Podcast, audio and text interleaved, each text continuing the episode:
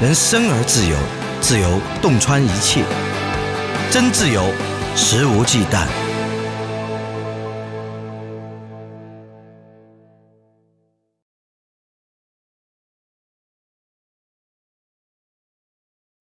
呃，微信现在太危险了啊！前两天有一个姑娘来加我微信，我一看她的头像照片，哇，太暴露了啊，看着很难为情。于是呢，我就赶紧通过了。啊，刚通过，这个姑娘就给我发来一段语音，然后我一听啊，简直是这个不堪入耳啊，非常的可怕。我就很严肃的回了她一段消息，我说：“姑娘，您是做什么的？我已经知道了。您知道我是干嘛的吗？”啊，那个姑娘愣了二十秒钟，回了一个：“先生，您是干什么的？”我说：“我是个学者。” 然后我说：“我知道你的职业是世界上最古老的职业。”而且呢，早在古巴比伦时期就有了。哎，我把这段消息发过去之后，这个姑娘愣了一下，然后 就把我拉黑了。其实我没有骗她。哎，人类史上最早的卖淫，却是大约是出现在古巴比伦时期，而且呢，与宗教有关系。在那个年代，人们普遍认为神也是有性欲的啊，就像我们的红太阳，它也是有性欲的。那么呢，如果凡人，能够代表神来行使与凡人做爱的这个功能，那么呢，就相当于是向神献身，也可以与神结合。那么这种性性交易呢，有时候是免费的，纯粹的供奉；有时候会收取一定金钱，供神庙来运转。而如果收取金钱的这种性交易呢，就被视为是人类历史上卖淫的发端。而这种神庙的圣职妓女。卖淫的风俗一直流传到古希腊。据这个希罗多德记载，在古希腊的这个神庙中，不但是神职人员有可能从事神女的工作，而且一般的普通市民妇女也可能到神庙中去从事性交易。而在古希腊城邦，那么一般来讲，只要你信教，在你一生中至少要有一次去神庙中与陌生男子发生性关系。啊，那么不管你是富人，还是平民，富人甚至会带着一大堆丫鬟啊、仆人，然后去卖淫；而这个普通人呢，那么就自己梳妆打扮好，来到神庙，去到神庙里面指定的接客所。这个接客所呢，视为用绳子围着，然后姑娘们呢就群聚其中，然后呢，陌生男子在中间走来走去，瞅一下，哎，哪个姑娘好看？呃，而如果一位女子去到神庙的接客所，没有完成一次性交易，她是不能回家的。这就很有趣了。有些长得好看的，可能待三十分钟，哎，就被秒选了，然后呢，完事可以回家。有些长得不太好的，最久的，据史料记载，在神庙中有停留三到四年之久的。我就在想，比如说，如果我们的志宁到那儿去，那可能三五分钟，哎，就交差了，完成了对神的供奉。如果是我们的凤姐呢，那就可能要待个十年八年了。嗯，那么所以在这个古古巴比伦或者古希腊，神女其实是妓女的别称。就提醒我们的朋友们啊，你们在追女孩子的时候，哎，现在流行说女神，宁可千万别说到了，说成神女了。比如说，哎呀，女神啊，我好想你，哎，这个没问题。你说，哎呀，神女啊，我好想你。如果恰好这位姑娘她有文化，哎，她热爱我们的食物鸡蛋，并且听过这期节目，她就肯定会冲你啪一个耳光，她说呸臭流氓，哎，因为神女是妓女的别称。其实不光是西方啊，在中国古代，神女也跟性爱有关。而我的这一个先祖宋玉，呃，美如潘安，貌如宋玉，然后呢，这个这词赋也写得非常棒，他写过两个著名的词赋，一个是神女赋。一个是高唐赋，而继续的呢，就是一个神女与楚襄王的艳情故事。在神女赋中，嗯，好像楚襄王没有搞到事，但是呢，在高唐赋中，楚襄王跟这个神女大战三百回合，当然是做梦，嗯，呃，而且呢，后面我们叫巫山云雨，其实正是出于这两个词赋，因为高唐属于巫山，而云雨呢，就代表欢好。为什么会用云雨代表欢好呢？因为《高唐赋》里面有这样的词句，呃，旦为朝云，暮为行雨，朝朝暮暮，阳台之下。哎，后后世呢就用云雨来指代性爱。我们来对比一下，哎，古巴比伦、古希腊的神女与中国先秦的神女，就可以看出一些有意思的、微妙的区别。古希腊的神女，她是凡人，然后与凡人交媾，来完成向神这个献身、与神结合的这个义务。但是中国的这个神女呢，却是上天的仙女，与她结合的呢，也不是普通的凡人，而是国王，而且国王呢。与这个上天的神女交媾，他的目的除了获取性的快感之外，还居然有造福黎民的快感。这个差异可以看出，在我们中国古代，王权是至高无上的。一个国王，他不但可以强抢民女，他还可以与上天的仙女做爱，而且与上天的仙女做爱，却是为了造福黎民，很 牛逼吧？那么呢，我们说完了这个。卖淫的起源，那么我们来看中国的卖淫究竟起源于什么？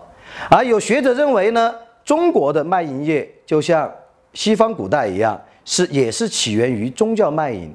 比如说，民国一位学者叫王书庐先生，他是写了中国第一部娼妓史，他就坚持认为中国古代的这个妓起于巫，也就是说，妓业是起源于宗教崇拜。但是现在当代的学界呢，普遍认为这种说法没有太多依据，而更倾向于认为中国的妓业是起源于乐，也就是说，中国的妓女最早是从歌舞、从音乐的表演者中间诞生的。那么这个也是有文献，甚至有出土为文物为证的。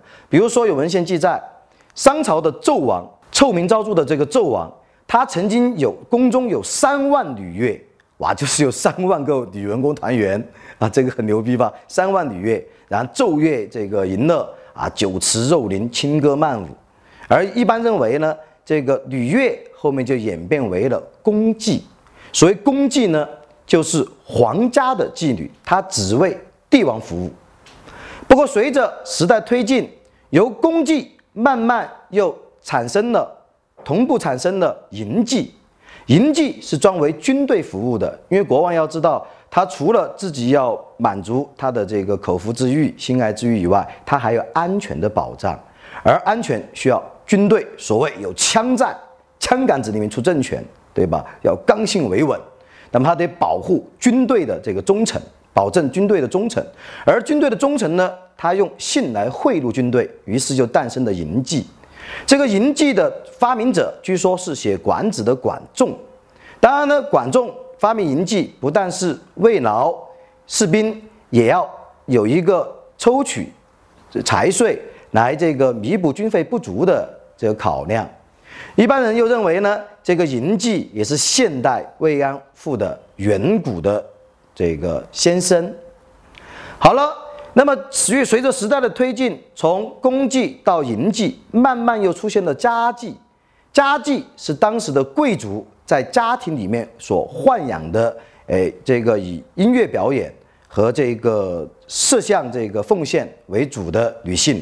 家妓之后，又有了官妓啊，因为公务员不满了，对吧？你看，皇帝有妓女，军队有妓女，贵族有妓女，那咱们这个公务员。也得享受一下福利呗。好了，那么为了照顾自己的官僚系统，于是呢，至少在这个唐宋开始就有了官妓，专为公务员服务。那么与此同时呢，随着这个公妓、营妓、家妓、官妓的出生，这个私妓也出生了。所谓私妓，哎，就是纯粹是民间的自发的交易。那么不管他有没有公职身份。哎，有没有这个武力，他都可以去享受自由的享受性交易。而这个私妓呢，到明清以后啊，大放光芒，甚至超过了官妓。也就是说，民营妓院在明清以后是击败了国营市场经济，打败了计划经济。好，那么这个明清的私妓的发展，又可以让我们回过头来。看一看整个中国古代基业的一个发展大脉络。第一个发展大脉络就是人越来越扩张，从只有帝王可以享受，发展到军人，再发展到贵族，再发展到全体公务员，再发展到不论是这个呃布衣，还是这个白丁，都可以自由的享受性交易。然后另外一个脉络呢，就是说从事性交易的这个主控者，它慢慢的由国家垄断转向了国营与民营齐进，而最终呢，民营还陆续胜出，这个蛮有意思的。当然，我们当代呢，好像这种自由又慢慢的缩了点回去。好像不管是公务员还是老百姓，从法律从理论上啊是不准的。当我们这儿就不讨论这个卖淫是否应该合法化，或者卖淫是否应该去罪化这些话题了。我们只讲历史。好，我们既然已经说到了明代，而明代风月呢，也是整个我们这一个新的食物忌惮系列的主题。在明初，其实主要是以国营妓院为主，而且朱元璋也蛮搞的。他当时将国营妓院一分为二，其一呢叫富乐院，是光专供土老肥，也就是当时的煤老板啊啊，当时的有钱人消费的。公务员是不能够去富乐院的。那公务员怎么办呢？没关系，他还有其二，公务员呢可以去所谓的十六间楼，十六间楼是专供公务员宴乐寻欢的。我这儿要强调一下。当时的富乐院也好，十六间楼也好，那么都统称官妓，而这个官妓呢是可以卖身，也可以只卖艺的。就现在的人想到古代的乐妓或者古代的官妓，可能会有一个错觉，以为只要是妓女就一定要出卖色相。其实呢，在很长一段这个古代皇权社会里，这个妓女她也有卖妓不卖身的，比如说乐妓。那么这些官妓是怎么来的呢？当时大概有三个来源，第一是元末战争之后俘虏的中间的女性，比如说蒙古人，比如说东吴的这这个将领的妻女；第二个来源是罪人的妻女，依照大明的这个刑律，有犯了某一些罪行的人，他的老婆和女儿是要充公的，所谓发入教坊司。然后第三大来源呢，是在永乐大帝他不是政变搞掉了。建文帝之后，将建文帝的忠臣的妻女也普遍发往教坊司。理论上，按照明代的法律，良家是不能够被买入呃官方妓院的。但是在实际操作中呢，偶尔也会有买粮入仓的现象。而在民营妓院呢，买粮入仓的呃这个状况就更为普遍了。不过，国营妓院在宣德三年遭到了第一次重大的打击。当时有一个讨厌鬼叫顾左，他上书言事说：“你看，现在公务员嫖娼太严重了，三公消费太高了，皇上您得反腐倡廉啊！”啊，这个宣德帝一听，哎，也是啊，这公务员天天都夜夜笙歌，然后拿着这个国库的钱，拿着这个公务员的薪水去嫖娼，不像话。于是呢，从宣德三年就禁止官娼。当然，这个顾左由于断了这帮公务员 happy 的路子。也非常的不被待见。这个顾左当时被人起了个外号叫“顾独坐”，什么意思呢？就因为他上书哎要停止官娼之后呢，他每一次入朝议事，别人都不带他玩儿，他就经常是一个人孤独的坐在一个角落，所以又名“孤独坐”。嘿嘿，这就让我想起了一句诗：“独坐黄昏谁是伴，怎将红粉不成灰呀？”不过。官仓的被禁，却给了民营妓院崛起更大的机会。自明中叶以后，那么这个南京的民民间妓院那是迅猛发展。它大概呢又分为三三个档次，而这三个档次呢都与以前的国营妓院有一点关系。比如最高档的叫旧院，又名曲中或者南曲，它的地址实际上就是当年。富乐院的弟子，而他接待的呢，也主要是富人和民间的知识分子。这个旧院为什么又名南曲和曲中呢？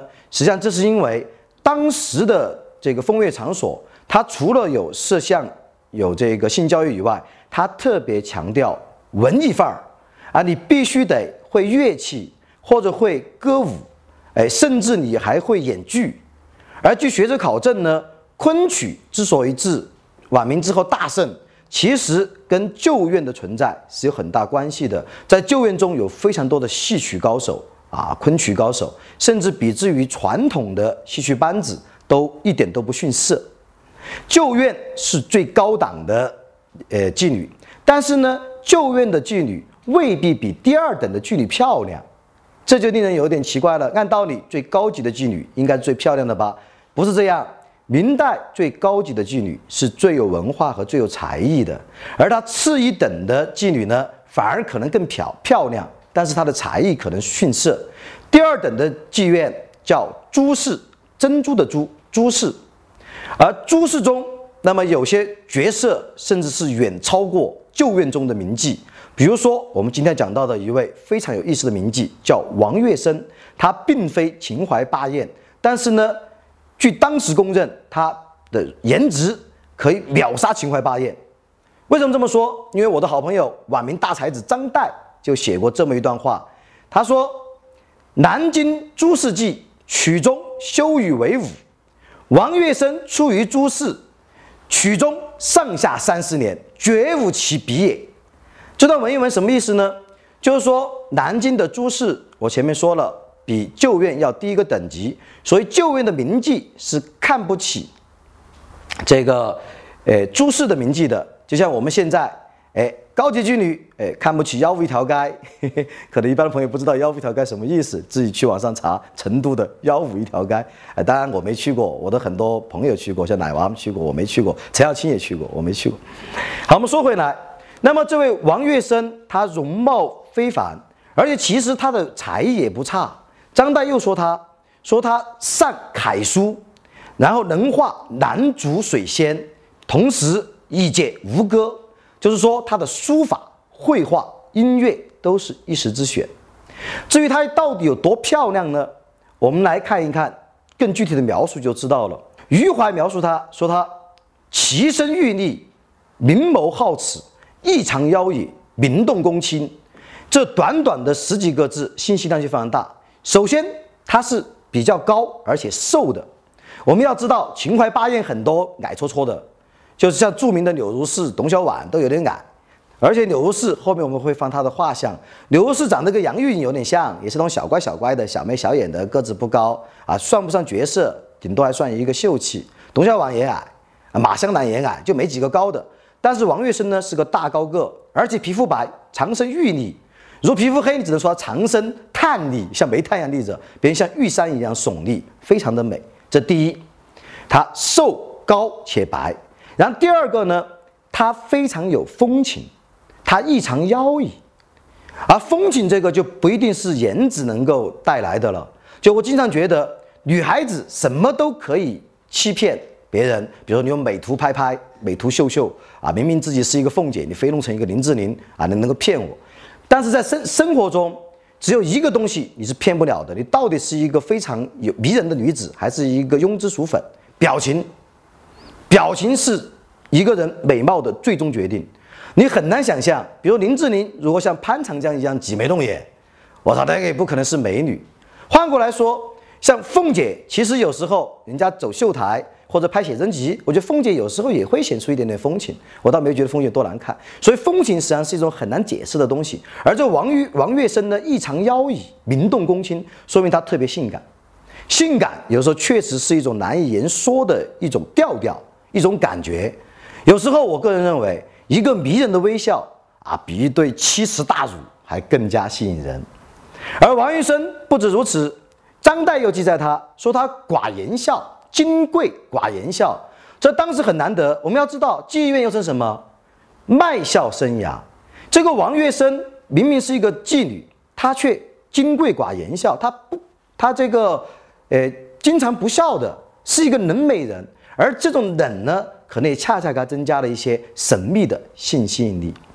好，我们说到这个王月笙，说到他的瘦高，哎，这些东西，其实我想到。晚明还有另外一种审美，哎，与这个明记的审美也有异曲同工之处。那是什么呢？是省石头。我们要知道，晚明不但铭记风行，而且奇石赏玩的也非常多。当时最出名的奇石中间的一种叫太湖石。太湖石的审美标准是哪四个？瘦、透、露、皱。哎，跟美女除了皱以外，跟美女是一一模一样的。你看，要瘦，要露，要透。像我有一个朋友，嗯，叫老邱，是考拉 FM 的总监。他前段时间跑去广州看车展，啊，有很多这个瘦露透的美女车模，一个一个拍下来，那个口水当时引发的水灾，把整个展厅都给淹了。他拍照片后面一看，无非也是瘦肉透嘛，跟太湖石的审美是一样的。我发现有这么一个有趣的现象，赞美秦淮八艳的大部分是赞美她的才华。而赞美王月笙的大部分是赞美她的美貌。一般来说，如果一对一个女孩子主要赞美的是她的才华，说明她顶多是一个气质美女；而如果你主要赞美的是她的样貌，而对她的才华只字不提，那她可能真的就是一个大美人儿了。而且呢，王月笙后面被赎身，她的身价是三千两黄金。远远高过秦淮八艳中的寇白门，寇白门赎身只有几百两黄金，就连秦淮八艳中真正的大美女陈圆圆，陈圆圆是个大美女了。秦淮八艳中，陈圆圆这样的大美女名气也极大，她的赎身价格才二千两黄金。这个王月笙的行情是高过他们的，赎身的身价也高过他们。我是把秦淮八艳的画像都收了个遍的。秦淮八艳是哪八艳呢？马湘兰、陈圆圆。董小宛、李香君、顾梅、卞玉君、寇白门、柳如是，哎，这八位的画像我都见过。除了陈圆圆和李香君确实是漂亮以外，其他六位哎，只能算中人之姿或者中上之姿。当然呢，有人也会吐槽说，中国古代的绘画因为缺乏像西洋画中的焦点透视法等技巧，所以画的人呢都呆头呆脑的，难以描绘出美女的风情。不过我觉得大概的样子应该画的也不会太差吧。啊，说到中国古代的这个绘画呢，有时候确实比较坑爹。像比如说中国古代很著名的春宫，各位见过吗？我是见过三百多幅春宫画的，有实物有影印的。我可以负责任的告诉你们，中国古代的春宫画，它完全不能够激起你任何一点点的 那个什么 desire。为什么这么说呢？他画的人的脸蛋是千人一面的。不管你是尼姑、道姑、大家闺秀还是妓女，那个脸都长得一模一样，身材也一模一样，连发型都经常一模一样。哦，对不起，尼姑的发型可以有不一样，但其他人的发型、脸、身材都差不多，而且画的这个比例也经常不对劲。啊，春宫画这个，在古代其实主要可能还不是激起性欲，而是干嘛？而是性启蒙、启蒙教育。比如说在明清都有这样的风俗，嫁女儿的时候，母亲。就会偷偷的从自己箱子里面拿出一叠画片，然后画壁上面画着什么兔笋豪啊、蚕妇意呀、老汉推车啊、隔岸观火呀、观音坐莲啊。哎，不好意思啊，这个 我都说的有点害羞了。那么这些东西拿来给女性一看，给女儿一看，哎，就学会了怎么样以后跟夫君相处，哎，鱼水和谐。而且呢，在这个明清，很多人对待春宫的这个态度也蛮有意思。比如说晚清。有一个大藏书家叫叶德辉，他用春宫来干什么？他用春宫来防火灾。他是大藏书家嘛，很害怕起火。为什么他认为春宫可以防火呢？因为他认为火神爷是很害羞的，看到春宫呢，就会像宋老师一样的，嗯，低下头，有点不好意思，就跑了，就不会起火了。这叶德辉很很很好玩，他除了用春宫画防火以外，他还在自己的长书头上面便贴小纸条。写的什么？上写七个大字：“老婆不借，书不借。”啊，这个人很好玩，可是呢，在政治上是比较保守的。然后在一九二七年这个北法大革命时代，被农会逮捕、枪决了。好，我们说回来，我们还是说我们的王月生。我们已经讲了，他是一个能美人儿，瘦高的白皮肤，而且呢也雅善文艺，同时呢是整个南京。第一行情人，那么他的结局究竟如何呢？王月生后面从良，嫁给了一个老头儿啊，蔡姓的一个这个官宦。嫁给了老头儿之后，不久就迎来了明清巨变。在战乱中，他被张献忠俘获了。那么之后他的结局呢？有两个版本，一个来自于余怀，余怀也是晚明的大才子，写过一部书叫《板桥杂记》。是我所见最漂亮也最富情感的描写秦淮晚明风月事件的一部笔记书，非常棒。这个秦淮说，王月生被张献忠俘获之后，然后呢就从了张献忠做他的小妾。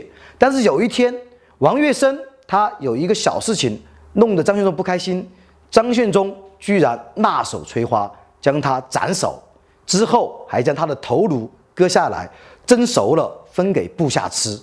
哇，这个结局太残忍了。另外一个版本呢，要稍微好一点，但是呢也好不到哪儿去。另外一个版本来自于于瑞子，于瑞子本人也被张献忠俘虏过，他说是自己亲眼的见闻。他说，这位大美女冷美人王月生被张献忠俘获之后，并不愿意从贼，而是破口大骂。张献忠呢，开始还是拖他来嘛，宝贝儿跟大爷走，后面觉得烦了，直接就叫他的手下拖出去砍了。于是呢。这位王月生绝代佳人也就刚烈不从贼而玉碎了。这两个版本呢，哎，我宁肯接受于瑞子的，因为你想，这么一个漂亮的、多才多艺也多情的这样一个美好的女性，她居然被比 ISIS 还更残忍的手法斩首之后还煮来吃了。ISIS 好像也只是斩首嘛，也没有听说要把谁的脑袋蒸来吃了。所以我不相信余淮的版本，我更相信于于瑞子的版本。那么，其实，在明清巨变中，那么有很多名妓的际遇，都是像坐过山车一样，曾经一下冲到人生的高峰，但瞬间又跌到人生的低谷。他们有时在这个风月的最巅峰，像是这个人世间最灿烂的女神；有时候呢，又跌落到社会的最底层，得性病，沦为最底层的娼妓，甚至被残杀。而这些这一些故事，我们将在下一集。晚明风云谈中为朋友们继续讲述，而且细心的观众朋友们可能发现，我刚才讲到晚明民营妓院有三等，我只讲了两等，我只讲了旧院最高等，然后朱氏次之。至于第三等妓院，它中间有什么样的香艳或者悲凉的故事，我们下集再好好的讲述。感谢各位收看本期《食物鸡蛋》。你们满意我转型讲风月吗？谢谢各位哦，拜拜喽！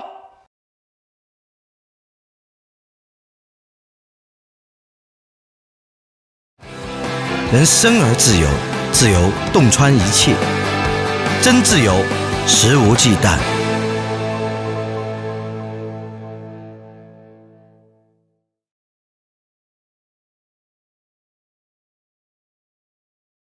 上集播出后，有朋友问：为什么王月娘或者王月生她风华绝代却未能入选秦淮八艳呢？我的解释是这样的：因为王月生出生于朱氏，而非旧院。旧院就有点相当于现在的什么二幺幺啊、九八五啊，相当于妓妓女的最高学府。而王月生所在的朱氏呢，只能相当于三门狗。哎，由于这个出生的平台哎不同，所以王月生。最后没有能入选最顶尖的妓女行业。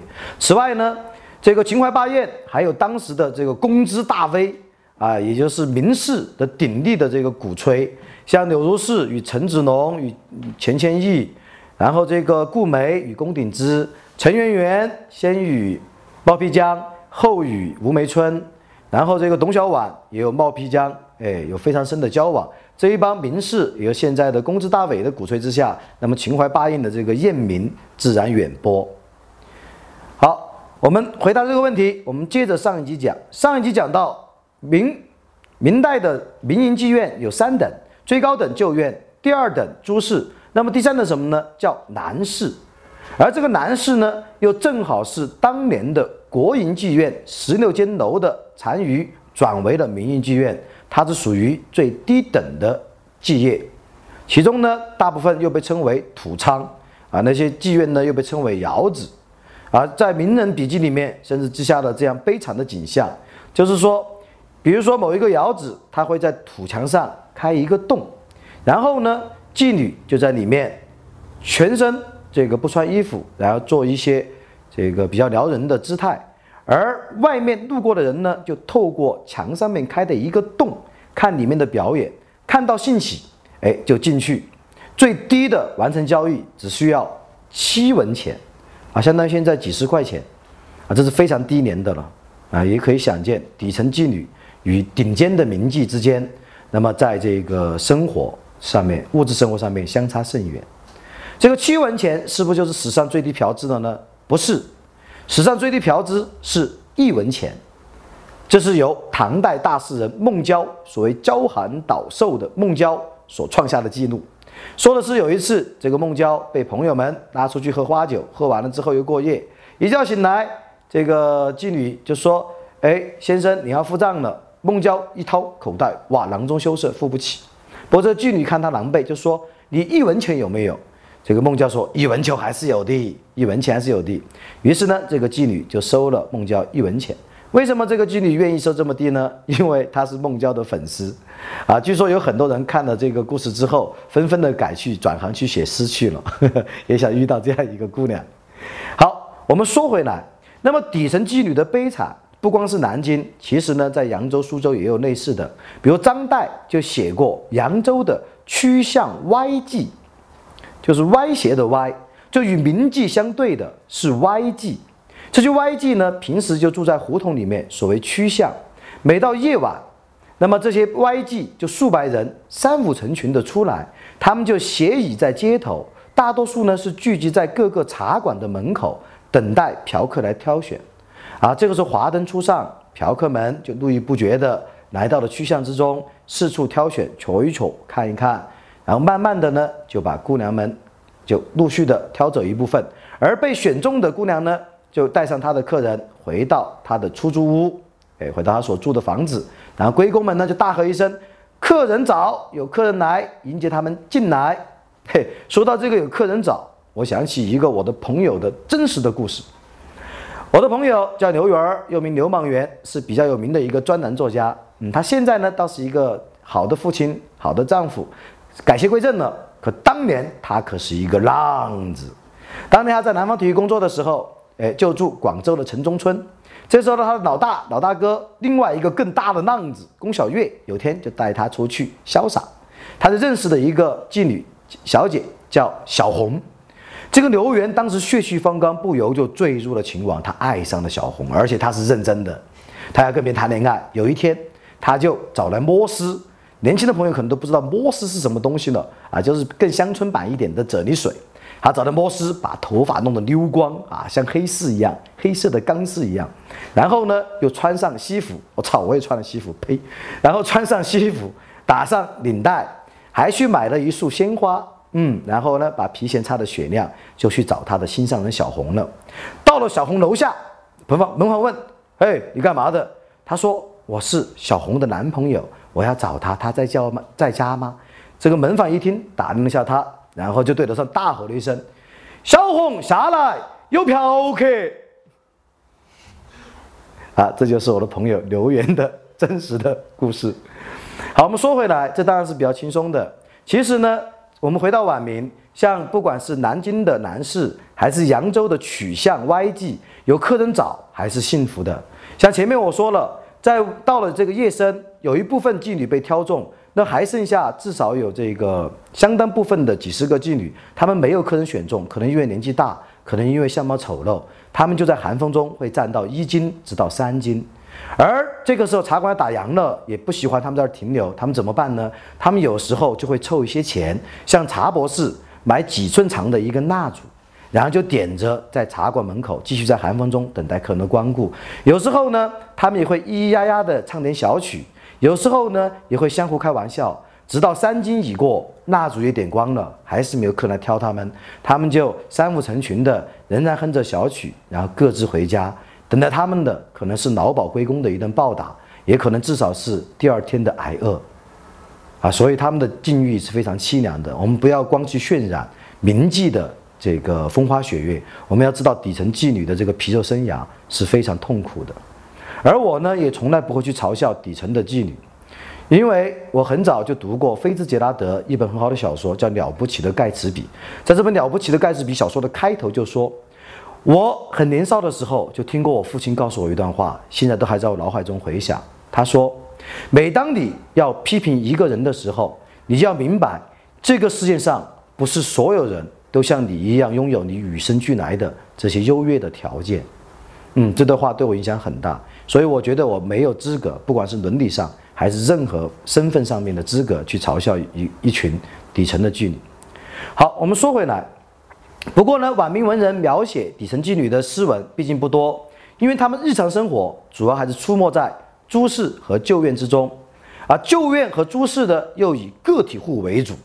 什么是个体户呢？就有点类似于今今日香港流行的楼凤制度，一楼一凤，就一个家庭，哎，然后有一位妓女，然后呢，她有妈妈，有老鸨，有丫鬟，有这个侍婢，甚至还有琴师，他们构成一个家庭。这个家庭呢，挣钱的主要来源靠这一位妓女，所以叫一楼一凤，类似于现在一楼一凤。当时不叫楼凤，当时叫门户，哎，一门一户的门户。而这门户中呢，门户中人呢又分成这么几类，一类是河房，他们呢就主要住在秦淮河两岸啊，房子非常漂亮，这个雕梁画栋啊，珠帘翠幕，然后这个绝代佳人推开窗子，哎望一望，小伙子锦衣园来上来玩一玩，啊，这个是河房，然后另外呢还有这个专门住在船上的啊，类似于画舫，他们就住在画舫上，一到天黑。就点燃灯笼啊，一排灯点起来非常漂亮，像一排燃烧的火焰。然后这姑娘呢就出来唱“粉身一佛，一佛修留我”一类的。然后呢就有刻字啊，这是船户画舫船户。然后还有一类呢是在陆地，他们特别讲究园林。就我现在看很多这个晚明的呃这个旧院人家的这个庭院设计非常漂亮。比如说晚明的这个李师娘。旧院的也是一位名妓，他的这个呃园林设计，甚至可以说是当时的顶峰。它有小亭子，有长廊，有曲池，有梧桐树，有竹子，有腊梅花。当然呢，到后面战乱之后，这一切优雅的环境，最后都变得非常令人伤感。它的腊梅被砍来做柴火了，它的梧桐已经被有钱人撬走了，它的曲池已经发霉变成阴沟。他的小亭子也坍塌了，而李师娘她也老大嫁作商人妇，后面又被商人所抛弃，与他的老母亲孤身为命，后面老母也去世，他一个人孤独终老。所以在秦淮河的繁华中，我们也可以看到朝代鼎革之后的凄凉。好，我们继续说回来，我们说了这个晚明的这个秦淮河的河房，然后这个船户。啊，与陆地上面的这个以园林设计为主的优质的这个人家，那么呢，这些名妓与名士之间他们的交往到底是怎么样呢？按现在眼光来看，他们的交往其实还更接近于自由恋爱，而不像皮肉买卖关系。此话怎说？比如当时如果你相中了一位旧院的名妓，哎，你还先得写信。跟他邀约约会，说哪一天您方便，我到府上来拜访。哎，然后对方呢一般会拒绝，你再邀约再拒绝，如此再三，他答应了，好，你来吧。然后你就不要以为你就有好事儿做了，你去了，你还在那儿干等至少四五个小时，别人得化妆，你在外面等着，哎，吃点闷酒。别化妆出来之后，好了，可以跟你弹弹琵琶，哎，唱唱吴歌，然后呢，你们喝点小酒。不要以为喝完酒之后你就能干什么呢？有些名妓，你往往跟他周旋一个月、半年都进不了身，要直到他跟你来电了，哎，觉得这个小伙子要么比较英俊，哎，像是一个；要么比较有才华，像是一个；要么比较忠厚老实，哎，像这个我的助理锦衣员。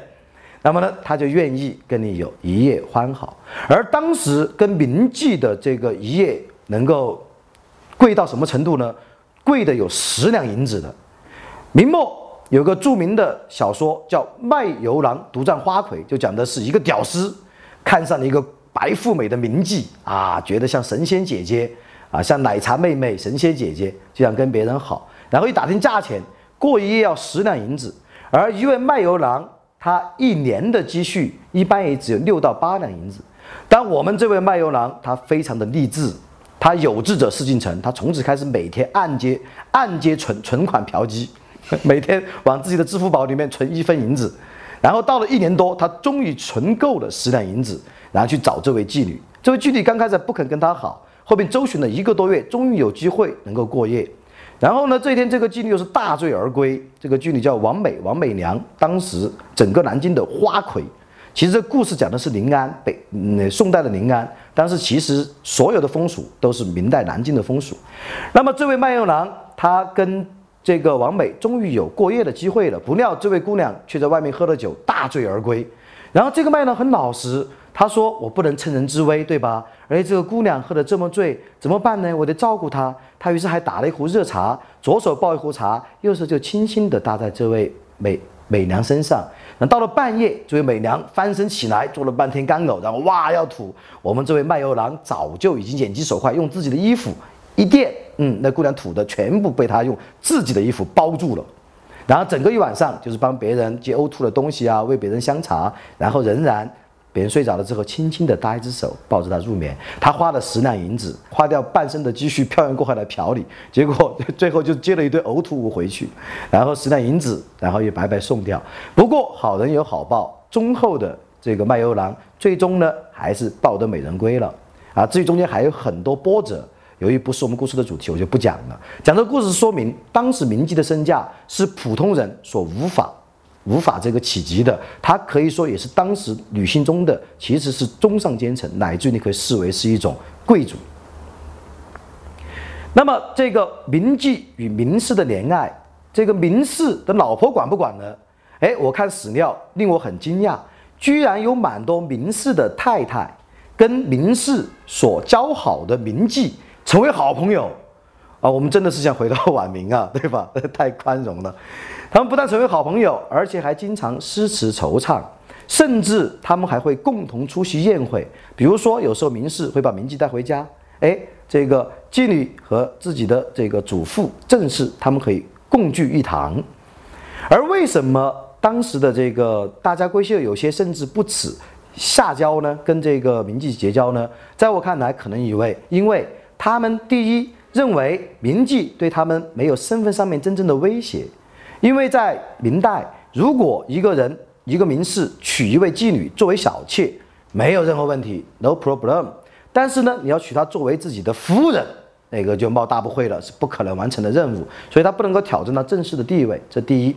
然后第二呢，当时讲三从四德，哎，丈夫如果很喜欢这位名妓，我呢如果天天的这个吃醋啊啊，在家里面这个把东西砸来砸去的啊，你这个负心汉，你这挨千刀的，好像不符合这个所谓封建的女德，所以他也能够包容。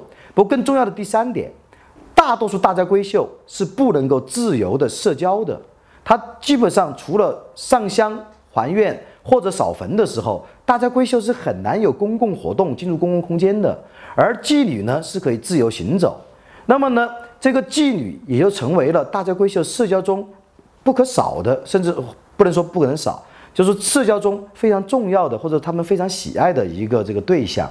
当时的这个名妓的这个自由度确实是远远高于大家闺秀。首先，他们可以自由恋爱呀，大家闺秀是不能自由恋爱的。而名妓是有选择的，哎，我可以选择一个英俊的但钱少的，我也可以选择一个嗯有钱的，虽然长得有点恼火的。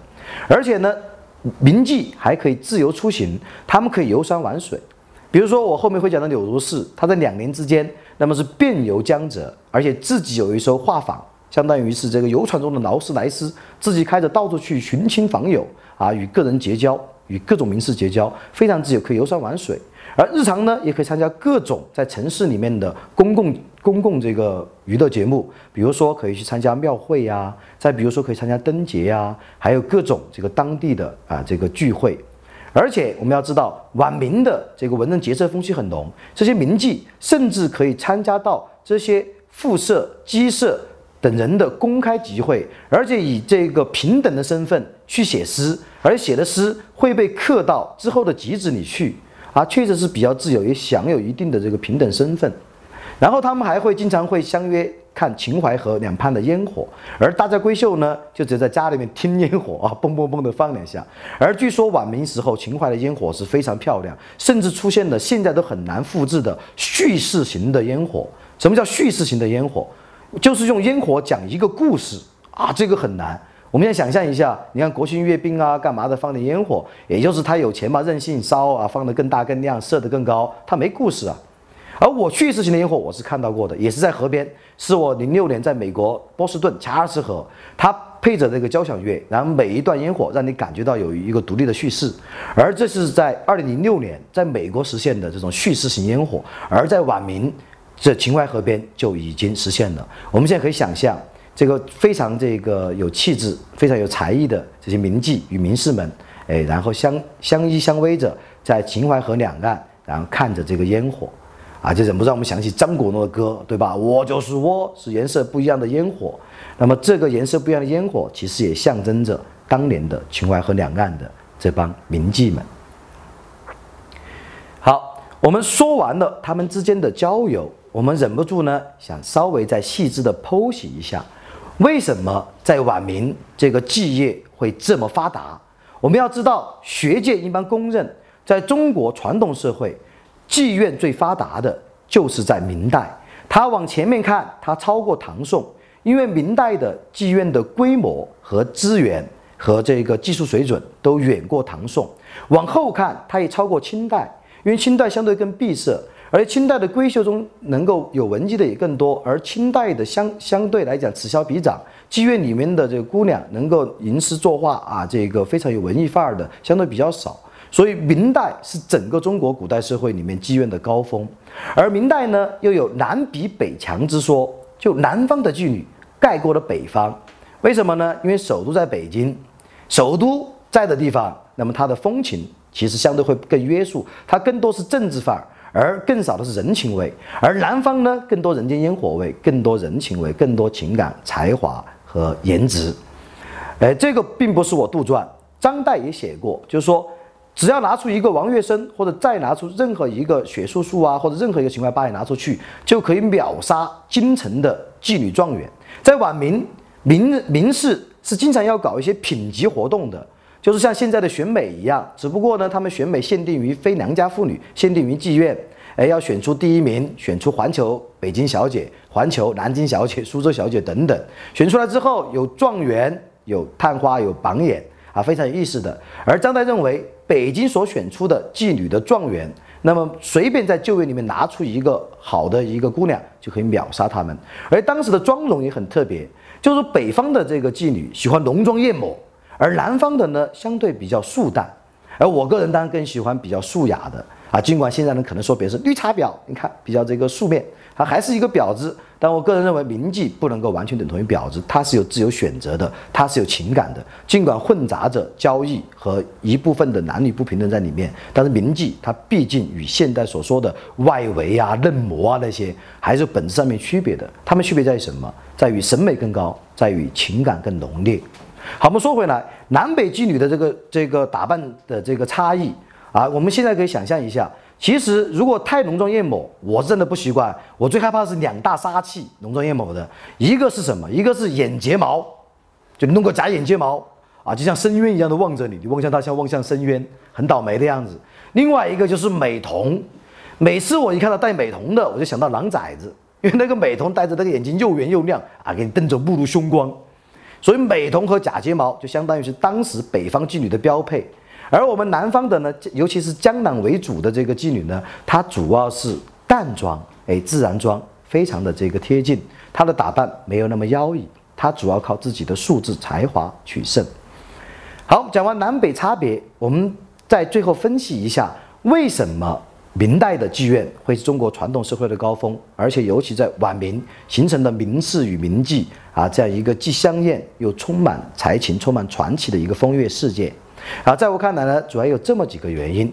首先呢，是商品经济的大盛。明代啊，经常官方的大陆史学家喜欢说明代是中国传统的资本主义萌芽的时期，而我认为资本主义萌芽这个说法呢是站不住脚的。为什么？资本主义有一个必须的前提，那就是私有产权的界定和保护。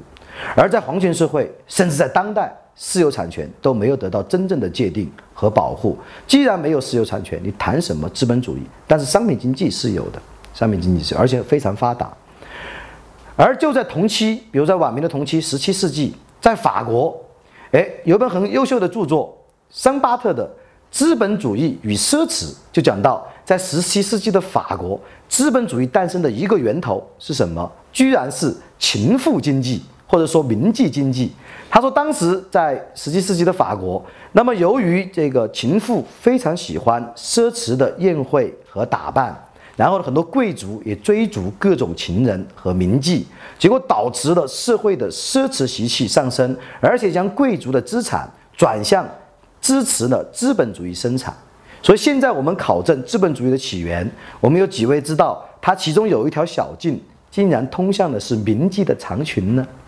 当然呢，在我们的晚明，我们没能够通过秦淮河导向了资本主义的萌芽，但是呢，确实留下了铭记文化和当时的铭记经济。所以第一个原因是晚明是中国近世以来商品经济的高峰，哎，社会的奢靡习气，商人的往来。然后交通的便捷，然后文化信息传播的发达，出版的这个，呃丰盛，文人结社习气的这个蔓延，种种联手导致的这个明代的秦淮风月事件的光芒。然后第二个原因呢，是明代特有的，那就是剩余知识分子特别多。什么叫剩余知识分子呢？就是能够被科考录取的人和参加科考中人的一个差额。在明代是这个差额是越来越大，到晚明，全国至少有几十万甚至上百万剩余知识分子，他们大多出身家庭比较富庶，受过良好教育，但是呢，没有进一步向官场向上流动的机会，他们于是呢就停留在南京或者苏州或者扬州，对这个风月场所流连忘返。我们要知道，在晚明，全中国有三大妓女圣地，哪三大呢？一个就是我们一直讲的南京的秦淮河两岸，另外一个是苏州的半塘，还有一个是吴江的盛泽。这三个地方都有共同特点，都是他们商业极度发达，而且是交通要冲。而当时也流行一些口诀，口诀是什么呢？比如说苏州脸，扬州脚，就是说苏州的妓女颜值非常高，扬州的妓女脚很小。而颜值高和小脚是属于当时人风月审美的两个制药标准。苏州妓女是非常出名的，呃，跟南京妓女齐名的。直到民国，苏州妓女都很很很出名。像顾颉刚，他写读书笔记，哎，就写到了苏州妓女。顾颉刚是苏州人，他说现在太多人冒充咱们大苏州的妓女了，其实没有那么多。这确实也是民国都还存在的一个文化现象，就有很多非苏州籍贯的人，他冒充是苏州妓女。为什么？因为苏州妓女是一个标签，哎，它意味着是一个品牌或者是一个身份的象征。这就有点像现在的有一些外围和嫩模，他们没有什么身份和资历，他们也会去伪造一些百度百科词条。然后呢，放上一些自己出演电视剧的照片，跟明星合影的照片，然后呢，假装自己就是演艺界的明星了，哎，贴上一个演艺界的标签，然后可以更快速的推销自己，外围嫩模，哎，曾经有蛮多的新闻作品揭发这种方式，所以你们不要被一些百度百科所迷惑了喽，你们跟着百度百科去嫖娼，就像是当年被苏州妓女的这个标签所迷惑一样，很可能是堕入他们的垢中了。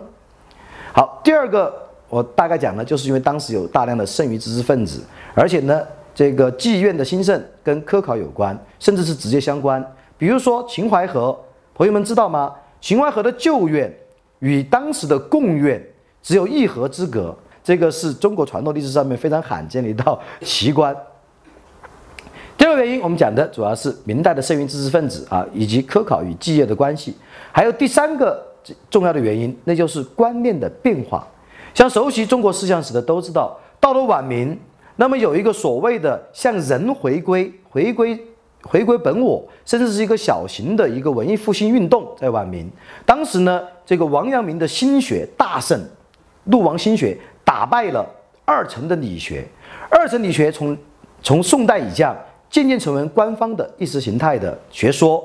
而它主要的这个学理呢，是自顾人的人性，比如说存天理，灭人欲，就我们去研究这个天理，但是呢，我们把我们的欲望收到你的裤裆里去，收到你的裤兜里去。而在晚明呢，心学是对理学一种反动，它更强调的是回归本我，回归本性，啊，格物致知之良知，人成为主体。而且呢，像王阳明还说过，人人皆可为尧舜，就每个人都可以成为圣人。啊，由此推知，那么人人也可以为嫖客，为嫖客与圣人之间并不冲突。比如说李周武就说过，他说只要我本心自明，虽夜遇使女而不为淫也，什么意思？就说只要我能够守住我的本心，哎，用现在时髦一点的话叫，只要我不忘初心，那么就算我每天晚上我来十个姑娘跟我那个啥，我都不是一个淫荡的人，因为我没有迷失我的初心，我知道我的本性是什么，我是以我为主，我并没有输给肉欲，肉欲如果为我所。运用欲望是我实现自我、达成一个人生追求的一个途径。欲望与自我价值实现并不冲突。哎，这是说的非常有意思的这个话语。而晚明的思想风气开放，从出版业也可以看出来。比如说，可能有些朋友不知道，当时还出版过《嫖经》。《嫖经》的本名是《青楼韵语》，啊，坊间俗称《嫖经》，相当于中国的《爱经》。朋友们知道《爱经》吗？像在古希腊有《爱经》。古印度有爱经，古罗马有爱经，啊，其中古印度的爱经比较黄，不打五马；古希腊的爱经没太黄，古罗马的奥维德的爱经是最出名的，也有一点点黄。我当时呢就想着，爱经应该都是有一点点这个比较刺激的哦。虽然我还是很单纯，也很保守，有时候忍不住去看一下，我就去找来了《青头韵语》，一看，我操，原来是心灵鸡汤，它根本不是什么黄色小黄色册子，或者是这个情爱情爱教唆册子，它是心灵鸡汤。但这个鸡汤呢，也还是有点营养。比如说，他会告诉你，你这个调情要在做爱之前，然后呢，你送东西勿在别人求索之后。这两句鸡汤其实有一句暗合生物学，另外一句暗合爱情心理学。怎么讲？调调情需在做爱之前是有生物学的基础的。我读过一篇生物学的论文，就说哺乳动物类的雄性，但凡做爱之后。都会有一种生理型忧郁，所以这不难理解为什么很多雄性在办完好事之后，他想睡觉，哇，心情不好，然后姑娘们就拉着他来再聊两分钟嗑，闹两分钟嗑呗。他说闹什么闹，睡觉了，因为他有一种雄性哺乳动物在做完好事之后的生理型忧郁。而为什么这个正物莫在别人求索之后呢？其实我们生活中可能都遇到过这样的场景，哎，你跟你的女朋友，然后这个女朋友说你怎么从来不送我花？然后你就告诉他走吧，我给你买束花。那这女的马上就说：“我才不要嘞，对吧？”因为女孩子的心理是很微妙的，她希望你主动的送她礼物，而不希望你在她要求的或者表达了自己想要某个东西之后，你再送给她。哎，这是微妙的这个女性的心理。而在这个青楼韵语，也就是明代的嫖经中呢，却能够犀利的发现一个生物生理学上的做爱之后的生理性抑郁，又能够发现心理学上面女性的这个。这这个心理需求，那还是蛮蛮厉害的，而且呃，这种类似的出版物中，还有些话是非常非常懂得情爱的滋味的。像有一段话，大概原文我就不背了，文言文，它的大意是这么说：什么是情爱中最美妙的时刻？那就是你和一个姑娘好，你知道她一定会和你上床，你也知道她非常渴望跟你上床，但你并不知道你们两个什么时候上床，这个时候。就是情爱最美妙的时刻，啊，讲的有点黄了，希望没有未成年人来听我，对不起啊。好，那么以上三个原因呢，大概就是晚明的这个继业大盛的主要原因：商品经济、剩余的知识分子以及晚明的思潮自由化。在这诸多的秦淮两岸的名妓中，我个人最推崇和最佩服的是。柳如是，像国字脸的这个史学大师陈寅恪，但其实我个人更喜欢念陈寅恪。陈寅恪先生，他写过，在晚年写过一部八十万字的巨著《柳如是别传》，他为一位青楼女子立传做史学考证，八十万字。为什么他会为柳如是立传？因为柳如身上他的侠肝义胆，他的才情，他的独立性，他的思想，他的艺术造诣。那么都可以说是秦淮八艳中的巅峰中的巅峰，而尤其值得一提的是，柳如是或许还是中国最早的女权主义者之一呢。她喜欢做男装，与人书信，自称是帝，哎，要求与男性平等的社交，平等的往来，而她还有太多的可歌可泣，既香艳又悲壮。既勇猛，又婉约的故事，我们在后面两集为您细致讲述。本期《食物鸡蛋》就到这儿结束了，感谢各位耐心收看《食物鸡蛋》，我们不看不散，拜拜。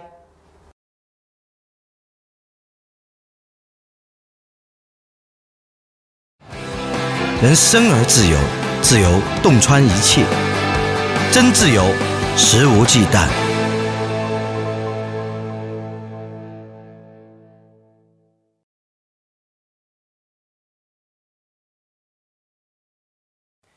观众朋友们，大家好，欢迎收看本期《食物鸡蛋》，我是宋时南，气质男。嗯，而做人主要看气质，柳如是，哎，就是这样一位有气质的奇女子。关于柳如是的早年生活，那么现在的记载呢比较空白含糊，不过大概可以看到，她本来是浙江嘉兴人，然后比较小的时候呢就被卖到了吴江的周道登家为侍女。周道登曾经当过宰相，嗯，也算是进入了宰相府当一个侍女。而她呢，大概在十二三岁的时候，就从侍女升成了侍妾。她被周道登看上了啊，纳为小妾。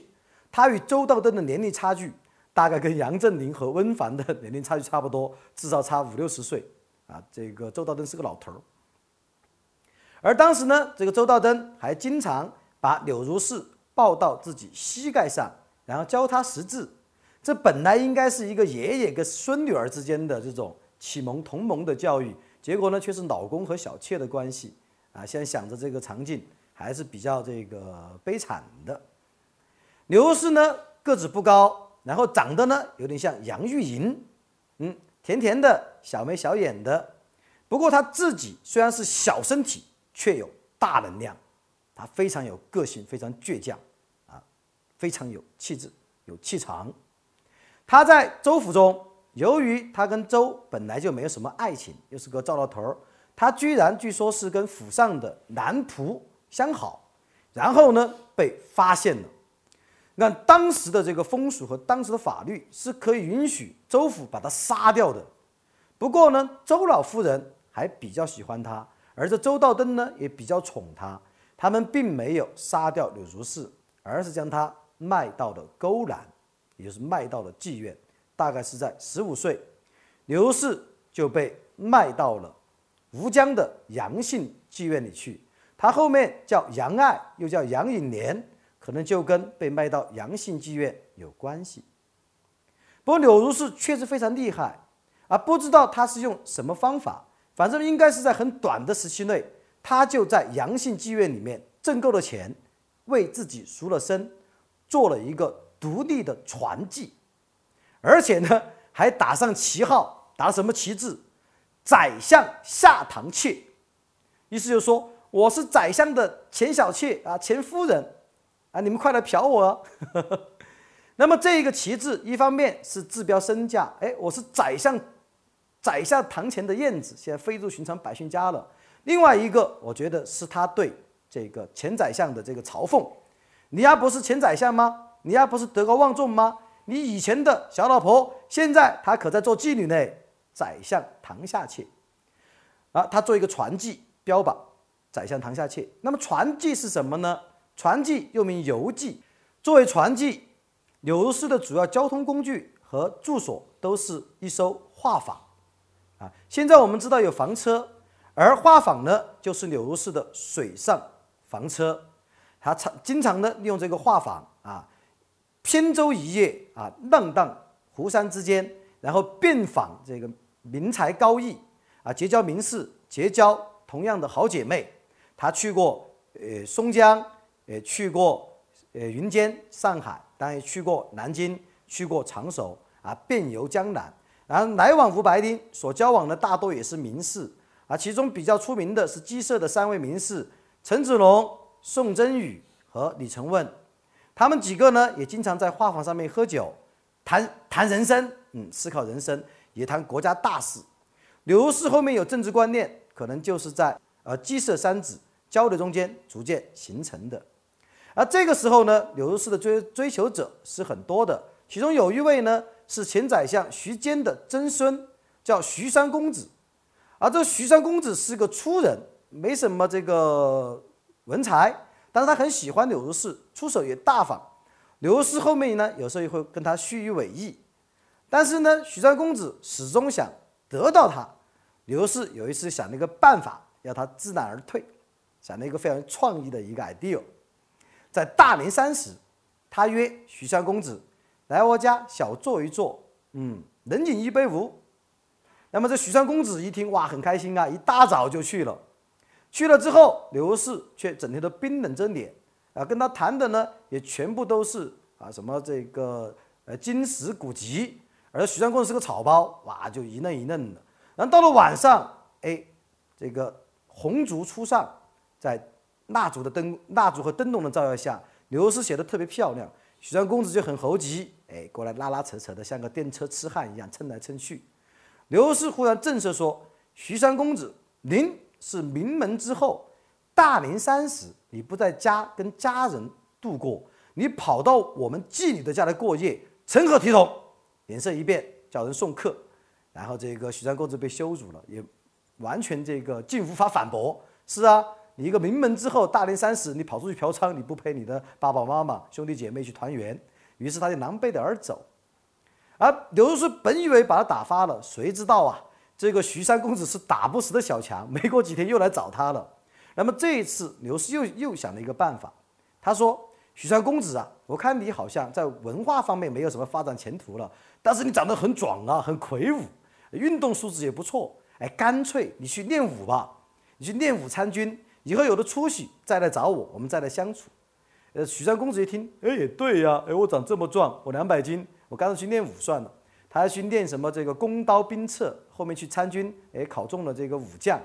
结果呢，这个哥们儿很不幸，在一次参加镇压这个农民起义军的过程中间，他被这个炮打中，当场身亡，成为第一个给柳柳刘氏殉情的人。那么这许三公子被撵走之后，刘氏开始他真正意义上面的初恋啊。他虽然这这时候不是处女了，但他心还是处女。他这个时候跟开始我们说的这三位父这个鸡舍三子中的宋真宇有了暧昧关系。宋真宇是小鲜肉，他跟柳如是年龄是差不多的，当时他们两位都是十六七岁，然后长得唇红齿白，很像 TFBOYS，像鹿晗啊那一类的。但即使是鹿晗。我们柳如是也要考验你啊！凡是长得像鹿鹿晗的，反而可能经不起考验。那么，在一个大冬天，他请宋真宇来玩，然后呢，宋真宇当然就屁颠屁颠去喽。然后，正要宋真宇要想踏过船板到花房上去的时候，刘氏吩咐他的侍女把踏板踏走，说：“宋公子，如果你真有心来与我相会，请你涉江来吧，踏水而来吧。”当时可是大冬天啊，我们要知道。这个在在松江啊，在吴江一一带的，到了这个冬天，那个水可能也是非常凉的，可能零度啊，或那那个一两度啊那些。结果这个哥们儿就宋真宇，哎，这个晚明的这个 TFBOYS，他居然真的就把腿一挽，直接就往水里面一跳，结果还没有走几步就冻僵了，倒在水中，差点淹死。然后刘氏赶快派侍女，哎，把他给救上来，救上来之后给他换衣服，喝姜汤。然后呢，扶他到了香闺之中上床，刘氏解开自己的衣裳，然后用自己的温暖的身体去温暖宋真宇，他们就此好上了。哎，最开始他们两位也是蜜里调油，哎，十六七岁情窦初开，哎，得享这个人伦之乐。可是呢，刘氏是想要嫁给他的，他可不想这个这个非法同居或者未婚同居。而这宋真宇呢，也回去跟他的母亲说过几次，但宋真宇也算名门，他老妈也说你娶一个传妓干嘛？那么多的姑娘你不挑啊？呸，不干！而且不但如此，他妈还有坏水，他妈妈也是当地这个名媛嘛，就能够去结交官府，他就指使当时松江的知府，然后呢要驱逐传妓，因为传妓是边缘人，他没有越级身份啊，他又不交税。啊，他属如果要按照这个法律法规是可以驱逐他的啊，是非法非法行妓的，啊，柳如是呢是一个独立传妓，也可以视为是一个行淫妓女，啊，是非常有这个自由度的，但是，他也没有法律的保障，没有身份的这个保障，所以一旦要驱逐，他必须要离开，在离开之前，他约宋真宇，希望宋真宇能能够结婚，让他留下来，但是宋真宇呢就低着脑袋也不说话，然后呢，宋真宇发现。这时候他的面前摆了一口古古琴和一把雪亮的倭刀。当宋真宇在这里面团团的，既不说干也不说不干，面有为难之色的时候，柳如是突然奋起，拿出倭刀，然后怒斩这古琴，啊，一刀下去，七弦俱绝，啊，就是这个琴的所有的琴弦，七根琴弦，七弦俱绝，都被砍断，然后说你要滚蛋，从此之后我们再也不认识你，你也不认识我，嗯，永不往来，啊，宋真宇当然就灰溜溜的走掉了，啊，由这个故事也看出来。嗯，柳如是的自我意识和个性是非常刚烈的。当他发现他的意中人啊对他不负责任啊不主动不负责啊不干嘛的这种，他马上拔出倭刀，一刀下去，七弦俱断，我跟你也一刀两断。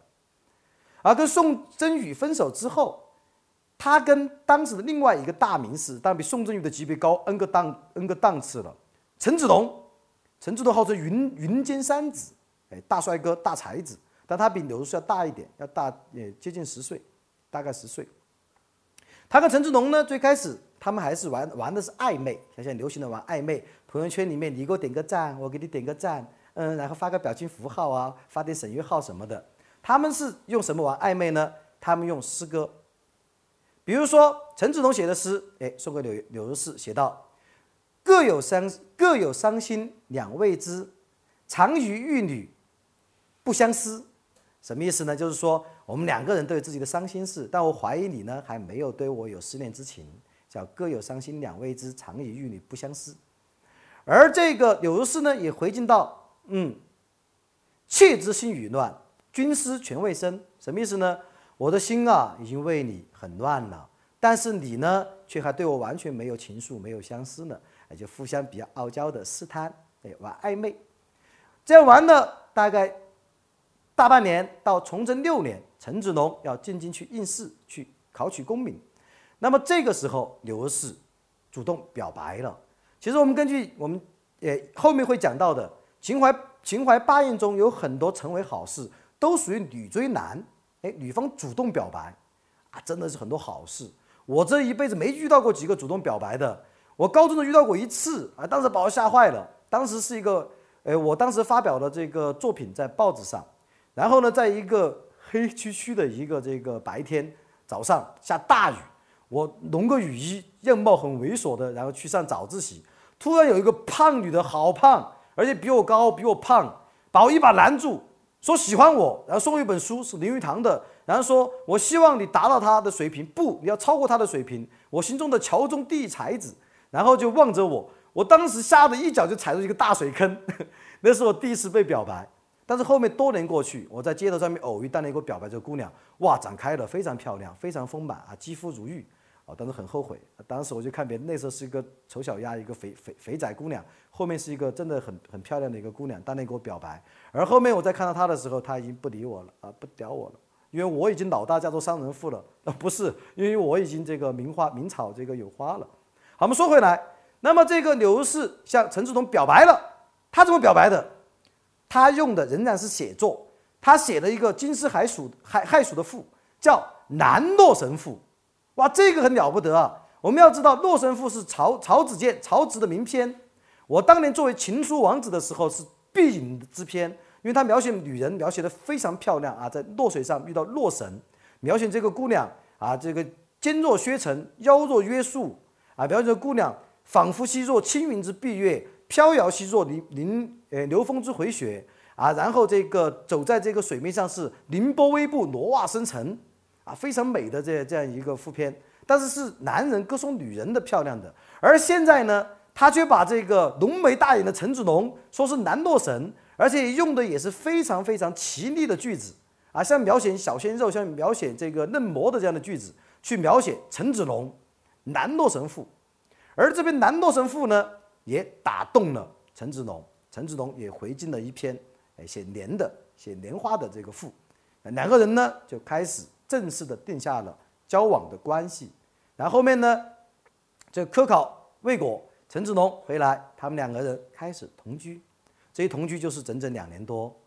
啊柳如是呢是很想为他生一个小孩啊，我想为你生一个胖娃娃。呃，因为生了，如果特别是如果生了一个儿子，那么柳如是就很可能能够跟他结婚，成为他的小妾。但很遗憾，柳如是千方百计，他们可能各种也是各种偏方、各种姿势、各种体位都是，还是没能生出小孩。而这个时候的陈子龙面临很大的家庭压力。首先，陈子龙虽然帅有才，但他穷，他经济上面不怎么样。然后呢，他其次，他的老母亲为他又在纳了一个偏室侧室，又为他生了一个娃，生了一个儿子。然后再次呢，他的原配张氏又赶到了他跟这个刘氏同居的地方，携他的老母亲的命令，要他赶快回去跟刘氏分开。那么陈志龙的这种压力，刘氏感觉到了。刘氏是一个非常非常果断的人，他根本不墨迹，他主动提出：“陈郎，陈公，我们分开吧。”那么他们就在这个松江府的南城外的南楼上面话别，啊，依依不舍。啊，可以说这两年多，柳如是后面经常写诗怀念跟陈忠在一起的岁月。陈子龙是他一生中真正最深爱的人。即使这一次分开之后，他们呢也一直书信不断，哎，诗文不断，互相之间呢也是有很浓厚的的这个情感的。而在一六四七年明亡之后，陈子龙被清军俘虏，然后呢他投河自尽，投投江自尽。那么这个柳如是呢，在那个时候也还仍然是深爱着陈子龙的。不过柳柳如是，她是一个有人生规划的一个奇女子。她跟陈子龙是不行了，虽然她爱他，但知道他不可能在陈子龙身上找到归宿，也找不到体面的归宿。她是一个自尊心和这个抱负都非常大的一个一个女性。她怎么办呢？她开始周旋于老男人。嗯，那时候她有很多老男人局啊，其中有一个叫汪然明的，是一个土豪，一个大商人。他跟刘氏呢，应该是难言知己，也可能比难知己更高一点点。所谓恋人未满啊，比一般朋友高一点点。他说恋人呢又没到。这个汪然明呢，还几次请他出游，哎，一起去游山，还把刘如是接到他家的别墅里面去住过。啊，至于有没有染呢，那么我们这个很难去考证了。而汪然明对他也比较负责任，帮他出过这个自己的尺牍集，也就是书信集，还帮他出过他的第一部诗集。湖上草，而且更重要的是，这个汪然明还帮助钱谦益，哎，帮助柳如是去寻找他的归宿。他们共同物色的一个对象，钱谦益。钱谦益是江左三大名家之一啊，当时的这个名士，甚至可以说是第一名士。他的诗好，学问好，只是年纪比较大了。钱谦益整整大柳如是多少？大三十六岁。但是呢，柳如是既然跟汪然明商量好了，确定要去征服钱谦益，他就要去做了。那么在一六四零年，呃，柳如是只有二十二岁的时候，他一个人孤身坐一一座小船去往这个钱谦益的半野堂去拜会他，啊，这个在当时也是惊世骇俗的行为，一个女子单身的啊，去拜访一个。这个男性，他身着的打扮也很奇特，他做的是儒冠打扮，然后做男服，他戴了一个乳巾啊，儒家的知识分子戴的乳巾，然后呢穿的是男人装，然后说他神情洒脱，神情洒落，有宁夏隐士之风，嗯，就看着不卑不亢，哎，很潇洒，穿男装也一样的英气逼人，哎，而且呢有书卷气，像山林中的隐逸，有学问的隐逸。但钱谦益啊，一看就被迷倒了，迅速的就见面没多久，就赶快帮别人修房子，就赶快帮别人修这个修了一个我闻寺，啊，因为柳如是嘛，据说柳如是这个名字也是钱谦益起的，如是呢取自于这个佛教里面的如是我闻，啊，所以给他盖一个新房子呢，叫我闻寺。钱谦益当时也是个有钱人啊，钱谦益别墅不少，他有什么浮水山庄啊，又还有半野堂啊。而且还为这个柳如是修了我闻寺，而他们呢，这这这成婚不久之后，他还修了这个绛云楼啊，可以说算江南的这个最著名的藏书楼之一。他们结婚是很快的，从这个柳如是去拜访钱谦益，到二人结婚，最多就是一年甚至不到一年的时间。而柳如是只有一个要求，钱学士，你要明谋正娶。钱谦益果然对。柳如是是明谋正娶，而这明谋正娶还有个小插曲，很好玩儿。当时柳如是坐着画舫来，然后呢，钱谦益在岸上设宴宴宾，然后迎接柳如是，然后宣布行大礼。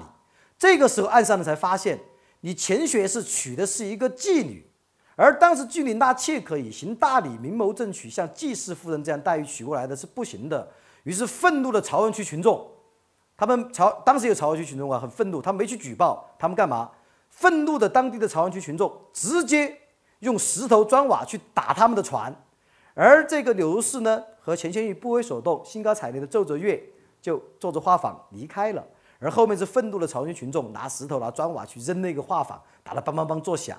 而就在这个砖瓦的打击声中，钱谦益和柳如是在这个舟中行了参拜天天地的礼仪。就此呢，柳如是成为他的继室夫人，又从此号作河东君。而婚后他们的生活是非常甜美的，因为柳如是的这个文采和学问都很好，钱谦益啊经常跟两个对诗。有时甚至写诗还要输给柳如是，然后他们一起呢讨论学问。柳如是博闻强记，经常钱呃钱谦益需要找什么史料，找什么书籍，柳如是就拿个拿个梯子到江云楼，哇，江云楼总共有二十几几格的这个书架啊，去帮他找啊，这个出手如电，他要什么书马上帮他找到，嗯，非常棒。呃，除了这个之外呢，他们当然也经常喜欢出游。而闺中调笑呢也蛮多，钱谦益也像这个龚鼎之一样，龚鼎之娶顾梅之后写艳诗，钱谦益也写了蛮多艳诗，而且据说呢，在闺房中还有著名的调笑，就有一次晚上，哇，这个灯光朦胧啊，美人如玉，钱谦益呢就动了点那个小小念头，他叫调情，他就说：“亲爱的如是啊，哎，我看你的这个头发乌黑，我好喜欢，我看你的肌肤。”呃，雪白，我好喜欢。啊，柳如是就直接回答，他说：“我看你的这个头发雪白，我好喜欢；我看你的肌肤漆黑，我也好喜欢。” 这著名的“我爱你”，这个乌个头发学个肉，那个说我爱你，乌个肌肤学个发。他们二人呢，还是比较这个协调的，嗯，婚后生活和谐，直到明清鼎革。一六四四年，李自成。冲入北京，明王朝灭亡，迅速，然后呢，迅速的在南京，这个由这个明的宗室在南京建立的弘光小朝廷。钱谦益呢，这次不再隐居，不再过二人世界，那么就去到了南京，在弘光小朝廷里面担任了尚书、礼部尚书。然后呢，柳如是也跟他是一起同去。又过了一年，一九年，南京被攻破了，钱谦益左思右想。选择了不迅捷降清，啊，据说在他做出选择之前，还有一个小故事，就当时一有一有事变，南京被清军攻破，钱刘氏就说：“钱谦益啊，我们两位是受了大明的恩惠的，我们得巡节啊，你又是这个尚书，我们得得去死。”那么这钱谦益就说：“好啊，走吧，咱们去去死吧。”他们就去死，就准备去投江，结果钱谦益呢先下水，他走两步试了一试，他说这个水太冷了，结果又回到岸上。而柳柳如是很牛逼，柳如直接就往河里一跳，然后后面呢被钱谦益的这个家呃家丁啊佣人那些又给救上来了。啊，水太冷了，我我我我试一试，水太冷了。而他的夫人直接跳，啊，这著名的故事。后面钱谦益降清，柳氏对他是不满的。可能在柳氏的感染之下呢，那么钱谦益在入侵之后，其实还是有一些地下的资助反清复明的组织的这样的行为，甚至在顺治五年，他因为牵涉到黄玉刑案，黄玉其是当时反清复复明的一个志士，然后钱谦益是资助他去武装组织武装力量，结果案发，然后被逮捕了。这个时候刘氏牛逼了，当时钱谦益的原配夫人、钱谦益的儿子都。吓得惊慌失措啊，也没有什么办法。刘氏一个人做男人打扮，带了二十两银票到北京去公关，嗯，去找这个呃权贵去打通关节，最后呢，迅速的就把钱谦益给捞出来了。这一次大狱，钱谦益只做了四十天。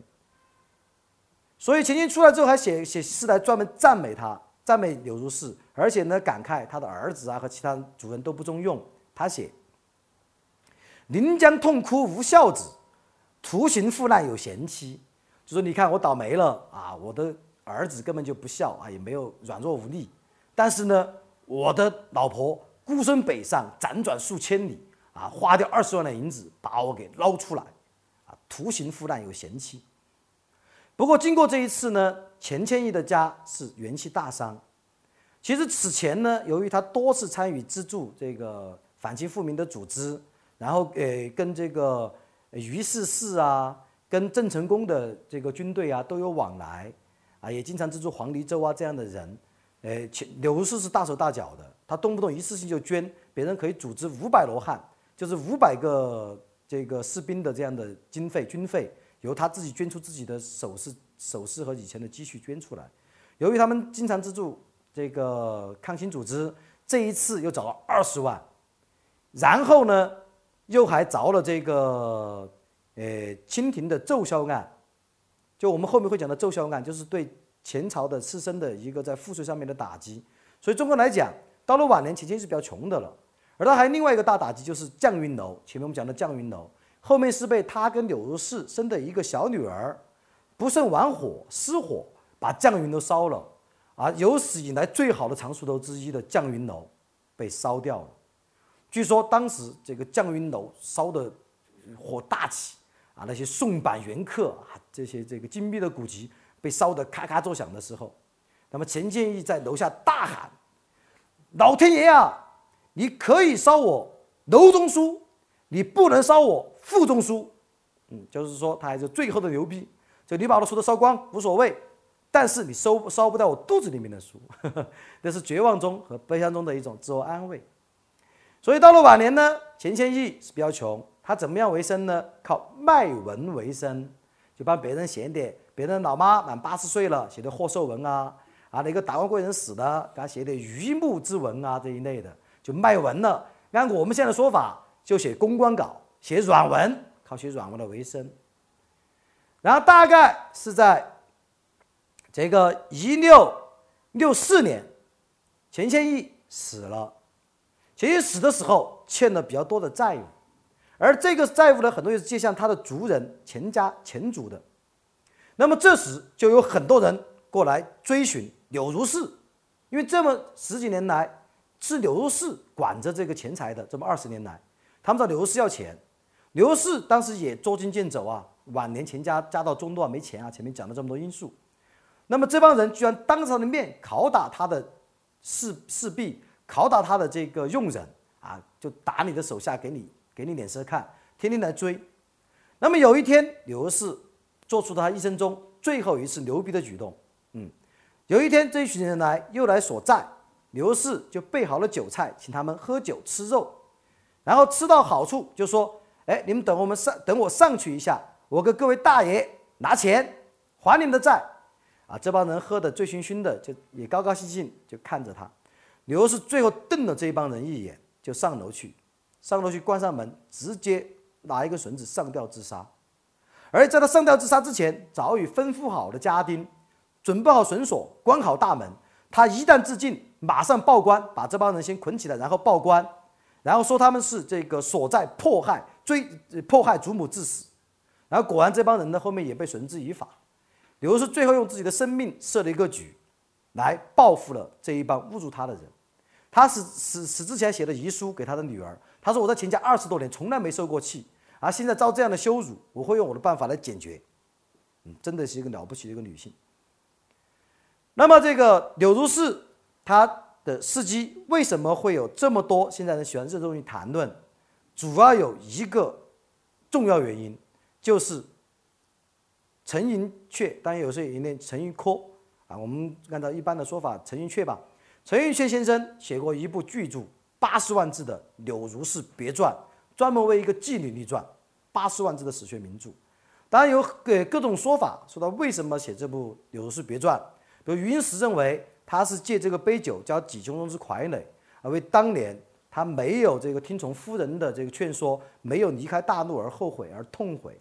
啊，中间呢有很多对这个政权顶革之后的啊一些影射或者一些情怀寄托，而另外的人呢，有有人认为他是在写小说，像谢勇，因为他写小说；那另外还有人呢觉得他无聊，有朱东润，说陈先生花这么多力气为一个妓女立传，哎，太无聊了。但不论如何，陈寅恪先生的《柳如是别传》，那么确实是让柳如是在知识界的地位啊，那么是上了 N 个台阶的。陈寅恪自述他自己写《柳如是别传》的缘起，来源于一颗红豆。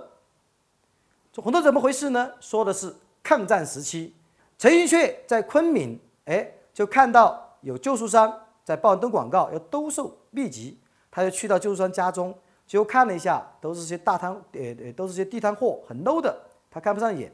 但这主人呢又很殷勤，他于是就问主人：“你还有没有其他什么一些比较奇特的东西？哎，我也试着买一买。”这主人就说：“书就只有这些了，我可能另外还有一个东西，是一颗红豆。”是我早年呢在常熟的这个钱钱钱谦益和柳如是故居里面那一棵红豆树上面摘下来的，我觉得好玩，就一直放着。你要喜欢，我就让给你。然后这钱谦这个陈寅恪呢，就花重金买下了这一颗红豆。后面二十多年辗转流离，红豆一直在他的这个呃收藏之中。而到了他的晚年，由于这颗红豆引发的这个情思，他重读钱谦益的集子，重读这个明清的史料。然后写下了《柳如是传》，整整写了十一年，从一九五四年写到写到这个接近文革，接近文革。陈寅恪晚年写《柳树别传》时的心境，那么一定是比较沉痛和悲凉的。我们看他在《柳树别传》中的诗就可以看出。而我早年读《柳柳树别传》，有两句诗我觉得很奇怪。这两句诗是：“平生所学，唯余古。”晚睡未思，笑乱头。当时我觉得啥意思啊？为什么所学为鱼骨，然后呢未思还要笑乱头，啥意思？多年后，后面我看余英时先生的考证啊，看到了影印的陈寅恪先生的手稿，才发现这两句诗本来是什么？人家写的是平生所学共埋骨，晚睡未思欠着头，啊，这是很有。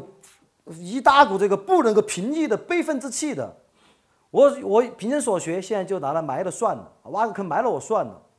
你们不是有伙伴名单吗？埋了我算了。